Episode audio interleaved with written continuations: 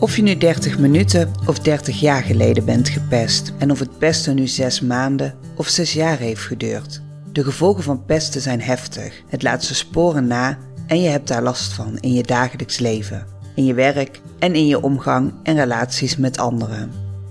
Dit is de podcast Krachtiger naar pesten, waarin je inzichten, tips en de verhalen van mij en anderen hoort, zodat jij je minder eenzaam voelt en die je helpen krachtiger te zijn na pesten. Ik ben Wendy Rijnmakers, vroeger gepest. En ik wil eraan bijdragen dat iedereen die gepest wordt of gepest is, gaat inzien hoe mooi zij zijn en dat zij weer in zichzelf gaan geloven. Welkom bij weer een nieuwe aflevering. De afgelopen aflevering heb ik stilgestaan bij wat pesten nu eigenlijk is, wat de gevolgen zijn en ook hoe je met die gevolgen kan omgaan. Daarnaast heb ik ook benoemd dat als je gepest bent, je vaak jezelf ook verwijt dat je iets fout doet. En de schuld heel erg bij jezelf legt. Van ja, hey, als heel de klas dit vindt, dan zal het inderdaad wel kloppen. Of als um, het van het, de ene school bij de andere weer gebeurt, ja, dan zal het toch wel aan mij uh, liggen. Maar pesten is een groepsproces. En wat ik zelf inmiddels ook geleerd heb, is dat ik echt wel wat assertiever uh, had mogen zijn, maar dat ik eigenlijk niet echt iets verkeerd deed. In ieder geval niks wat uh, pesten uh, rechtvaardigt, maar ja, dat doet het als het goed is nooit. Ik was ooit op een groepsreis in Zuid-Afrika en de reisleidster en ik gingen elke ochtend voordat we weer in de bus stapten samen een stuk wandelen. En zij vertelde mij een persoonlijk verhaal van iemand die haar heel erg veel pijn heeft gedaan. En zij zei van, nou, ik ben diegene daar later in het verwerkingsproces mee uh, gaan confronteren. En diegene vertelde, uh, dit had met uh, misbruik te maken. En die daardoor vertelde dus dat hij zelf vroeger misbruikt is. En dat dus ook is gaan doen. En zij vertelde mij dat ze op dat moment zich realiseerde van oké, als mensen zelf pijn hebben, doen zij soms andere pijn. En ik vond dat echt een heel mooi uh, verhaal, maar ook wel een heel goed besef. Want dat geldt natuurlijk ook voor pesten. Als je emotioneel helemaal gezond bent, goed in je vel zit, zeker bent over jezelf, waarom zou je dan gaan pesten? Dat brengt naar mijn idee echt helemaal niks. Nou denk ik dat pesten sowieso niet heel veel brengt. Alleen die uitlaatklep heb je dan niet meer nodig. Nou, toen ik meer ging lezen, luisteren naar verhalen van mensen die gepest hebben, realiseerde ik me dat daar vaak ook een uh, verhaal achter zit. En wat ik heel belangrijk vind in deze aflevering is dat ik pesten niet goed praat. Deze aflevering is ook niet bedoeld om een pester te beschermen of een vrijbrief te geven voor hun gedrag. Maar het heeft me wel geholpen om te zien dat ook de pester een verhaal heeft. Ik weet niet wie het boek heeft gelezen van Rutger Bregman, De meeste mensen deugen, dat dat eigenlijk ook wel gewoon zo is. Maar sommige mensen gaan door pijn of door angst ander gedrag laten zien waar zij zelf eigenlijk ook niet zo trots op zijn. En dat is ook wel iets wat ik zelf heel erg herken, want ik weet zeker dat er ook een aantal mensen zijn die ik nog ken van paardrijden of van de kapperschool, die last hebben ervaren van mijn felheid. En dat was in mijn geval ook vanuit angst om weer gepest te worden. En eigenlijk een beschermingsmechanisme. En dat kwam door de pijn uit het pestverleden. Ik denk daarin niet echt dat ik een pester ben geweest, maar vooral heel fel was. En als ik dan fel was, dan, dan bleef ik dat ook wel uh, laten merken. Dus nou, wellicht dat iemand anders dat anders heeft ervaren. Dus wat ik met deze aflevering vooral wil, is jullie laten zien: hey, goh, het pesten is een groepsproces. Het is niet jouw schuld. Ieder heeft zijn eigen rol. En waar jij aan jouw stukje mag werken, mag de ander weer aan zijn of haar stukje werken. Nou, ik denk dat het goed is om even stil te staan bij waarom iemand pest. Dat kan verschillende redenen hebben en uiteraard verschilt dat ook van persoon tot persoon. Maar wat je in ieder geval ziet is dat macht en controle een reden is om te gaan pesten. Want sommige mensen willen zich gewoon machtig voelen door anderen te domineren. Dus ze gebruiken pesten eigenlijk als een manier om controle over anderen uit te oefenen. En zichzelf daarin, ja, wellicht ook een beetje als superieur te beschouwen. Nou ja, daar kan natuurlijk ook weer iets onder zitten, zoals bijvoorbeeld lage zelfwaardering. Sommige pesters hebben gewoon zelf een laag zelfbeeld en gaan andere pesten om hun eigen gevoel van eigenwaarde eigenlijk te versterken door anderen neer te halen. Daarnaast heb je imitatie, dus kinderen en tieners die pestgedrag dat ze elders hebben gezien, in hun gezin, in de buurt, in de media, ook gaan toepassen. Dus zij zijn het eigenlijk voor zichzelf gaan normaliseren, omdat ze het anderen hebben zien doen. Het kan een vorm zijn van aandacht zoeken, want ja, Helaas is negatieve aandacht soms ook aandacht. En als je anderen pest, dan krijg je aandacht. En wellicht word je ook populair omdat uh, mensen bang voor je zijn. Maar je wordt in ieder geval uh, opgemerkt. Groepsdruk is natuurlijk een hele belangrijke, want wat ik al zei, het is ook een groepsproces.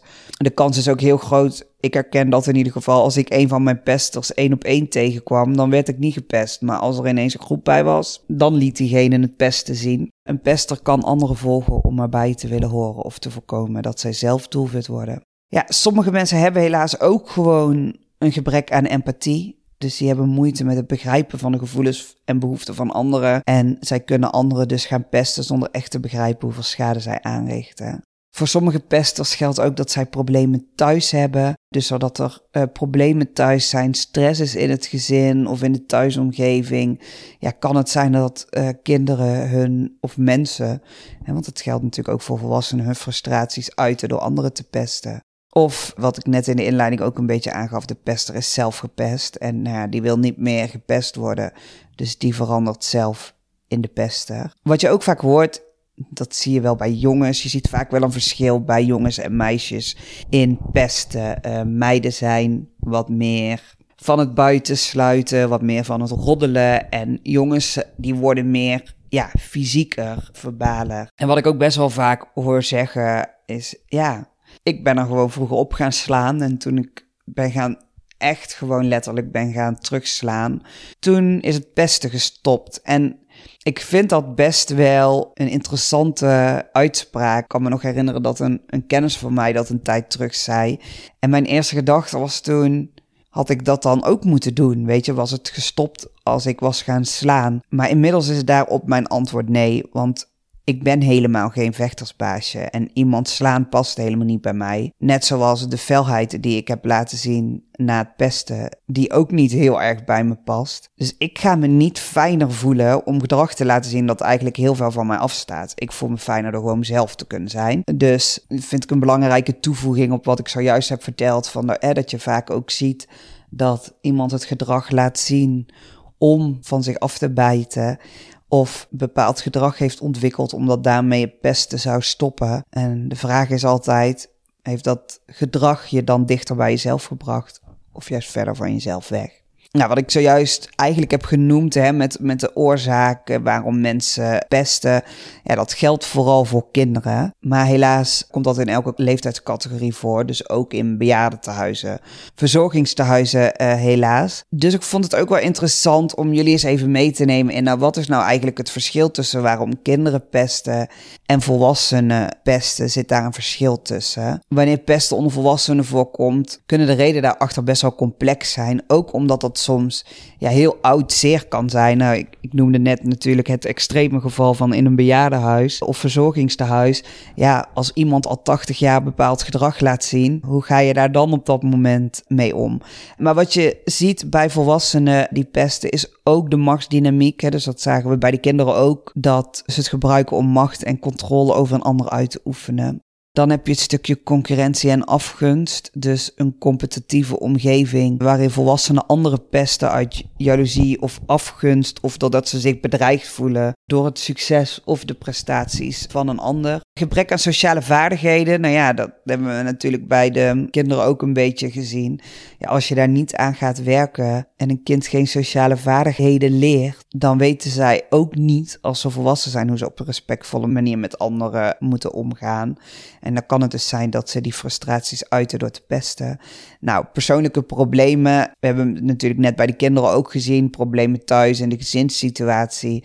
Ja, dat, dat is uh, bij volwassenen ook. Alleen kunnen zij bijvoorbeeld ook weer andere problemen hebben. Relatieproblemen, psychische problemen, financiële problemen. En die negatieve emoties afreageren door anderen te pesten. Net zoals bij kinderen en jongeren geldt ook bij volwassenen dat groepsdruk van toepassing kan zijn. Dus ze willen bij een bepaalde sociale groep horen en niet een doelwit worden van pestgedrag. Discriminatie en vooroordelen is een reden om te pesten.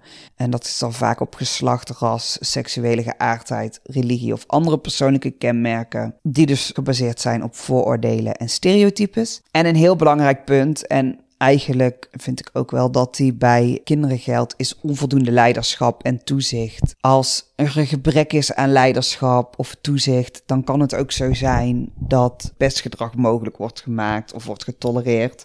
Dat geldt natuurlijk ook voor kinderen. Ik herken zelf wel dat in de ene les was ik altijd het doelwit en in het andere les luisterde iedereen gewoon naar de leraar en had ik even rust. Dus ik had altijd wel mijn voorkeur bij welke leraar ik kwam en welke les we hadden. Want daar merkte ik gewoon dat, oh, als we les hebben van die, die heeft een positieve invloed op de klas, dan worden er ook minder pijlen op mij gericht. En dat merkte ik op de basisschool ook. Eh, de jaren dat ik een bepaalde docent had, in groep 6 en in groep 7 had ik dezelfde. Hoorde ik er nog steeds niet bij, was het nog steeds niet leuk. Alleen in zijn klas werd gewoon minder gepest. Dus en dat dat geldt natuurlijk ook voor uh, volwassenen. Als er weinig leiderschap is, weinig toezicht, of een leider die, hè, een, een teamleider, een manager die zelf aan het pesten is, of voor een onveilige situatie zorgt, ja, dan krijg je vaak ook een onveiligere groepsdynamiek. Wat ik denk dat heel belangrijk is, is dat uh, niet alleen iemand die gepest is hulp nodig heeft, maar ook pesters zelf. De oorzaken die we net ook noemen, ja, volgens mij zijn dat heel veel oorzaken waar een goede hulp bij kan ondersteunen om dit gedrag niet, die frustraties, die emotionele problemen, wat daar ook onder zit, niet op een ander af te reageren. Dus mijn advies zou altijd zijn om juist ook voor de pester hulp te zoeken van een therapeut, een psycholoog, een coach, nou, wat dan passend is, om de onderliggende oorzaken van het gedrag te gaan begrijpen en daar ook iets mee te kunnen doen. Wat denk ik ook heel belangrijk is in de hulp die een pester uh, nodig heeft, is naast professionele begeleiding ook educatie en bewustwording. Dus dat als pesters zich realiseren wat de gevolgen zijn die zij aanrichten en dat die vaak jaren zullen duren. Hopelijk denken zij dan nog wel een keer na voordat ze dat doen. Of zien ze daarin de noodzaak om hulp te zoeken in plaats van het op een ander af te reageren? Voor zowel volwassenen als kinderen geldt natuurlijk het aanleren van sociale vaardigheden. En daar zijn heel veel programma's en trainingen voor ontwikkeld. Voor het ontwikkelen van positieve sociale vaardigheden, conflictoplossingen en onderlinge communicatie. Dus dat is denk ik ook heel belangrijk dat de pester sociale vaardigheden aanleert. Wat heel belangrijk is ook uh, voor een pester, is om verantwoordelijkheid te nemen. Dus dat ze echt gaan inzien: hé, hey, ik heb ook een rol in wat er hier gebeurt. Ik heb een aandeel en ik heb ook iets bij mezelf op te lossen, waardoor ik dit eigenlijk een ander niet meer aandoe. Dus die verantwoordelijkheid nemen en eventueel zelfs je excuses aanbieden aan uh, slachtoffers, dat zijn hele belangrijke stukken in de hulp die een pester juist weer kan helpen. Het is ook goed om bij een pester ook van positieve bekrachtiging uit te gaan. En dat zal misschien voor kinderen iets meer gelden dan voor volwassenen, dat weet ik niet helemaal. Maar dat je het positieve gedrag aanmoedigt en ook beloont, zodat mensen ook veranderingen door blijven voeren en blijven werken aan de verbetering van hun gedrag. Kijk, als we dit zo benoemen, uh, ik heb best wel ook wel, nou wat ik al zei hè, in het begin uh, van deze aflevering, heb ik naar best wel wat podcasts geluisterd, best wel wat dingen gelezen, ook gesprekken gehad met mensen die gepest hebben. En die hebben gezegd, ik heb daar toch wel flink last van gehad. Ik ben aan mijn problemen gaan werken, maar ik realiseer me toch wel dat ik mensen wel gewoon pijn heb gedaan en echt totaal niet ja, netjes heb behandeld. Nou, we hebben nu gekeken naar hey, waarom pesten mensen eigenlijk en gezien dat dat heel vaak ook ja, onderliggend uh, lijden met zich meebrengt. En dus ook gezien dat het goed is dat pesters ook hulp krijgen om aan de onderliggende problematiek, maar ook eigenlijk aan de gedragsproblemen die zij laten zien te gaan werken. Dus net als dat er voor de gepeste gevolgen zijn. En die zullen wellicht intenser zijn dan de gevolgen voor degene die heeft gepest. Dat is voor mij heel lastig om, uh, om in te schatten. Maar zijn er ook gevolgen voor de pesten? Uh, gevolgen waar je bij aan kan denken is sociale isolatie, dus mensen die de pester gaan mijden, het opbouwen van negatieve relaties, want dit is natuurlijk ja, geen gedrag waarbij je heel veel positiviteit in onderling contact laat zien. Het kan ook als gevolg hebben dat ze school- of werkproblemen gaan ondervinden door het gedrag, door de straffen die ze eventueel krijgen door hun gedrag, maar ook doordat ze zo, ik kan me voorstellen ook doordat je zo je pijlen aan het richten bent op een ander en dus ook onderliggend dingen spelen waar je last van hebt, dat je focus wat minder bij school of bij werk kan zijn. Wat ik ook wel regelmatig heb gehoord van mensen die gepest hebben, is dat ze echt heel veel last hadden van de schuldgevoelens. Dus dat ze eigenlijk met zichzelf een beetje in de knoop lagen over de eh, negatieve gevolgen van hun gedrag. En het kan dus zijn dat zo'n pester ook echt in een spiraal van negativiteit terechtkomt, waarbij die steeds meer geïsoleerd raakt, boos en gefrustreerd voelt. En dat kan ook pestgedrag versterken en de problemen van een pester ook vergroten. En het is ook wel een interessante, want ik noemde hem net ook van ja, welke welke straffen zijn er nu eigenlijk voor pesters? En in een van de eerste afleveringen heb ik al aangegeven van nou, in principe is pesten niet strafbaar in de zin van niet zoals in sommige andere landen. Maar wat wel kan zijn is dat schoolgerelateerde maatregelen worden genomen. Dus dat er schorsing is of zelfs verwijdering van de school alternatieve scholing wordt aangeboden of dat scholen gaan verplichten dat een kind in therapie gaat om te helpen met de gedragsproblemen. Nou ja, dat kan voor volwassenen natuurlijk ook zijn. Hè, dat er wordt besloten dat een contract niet verlengd wordt.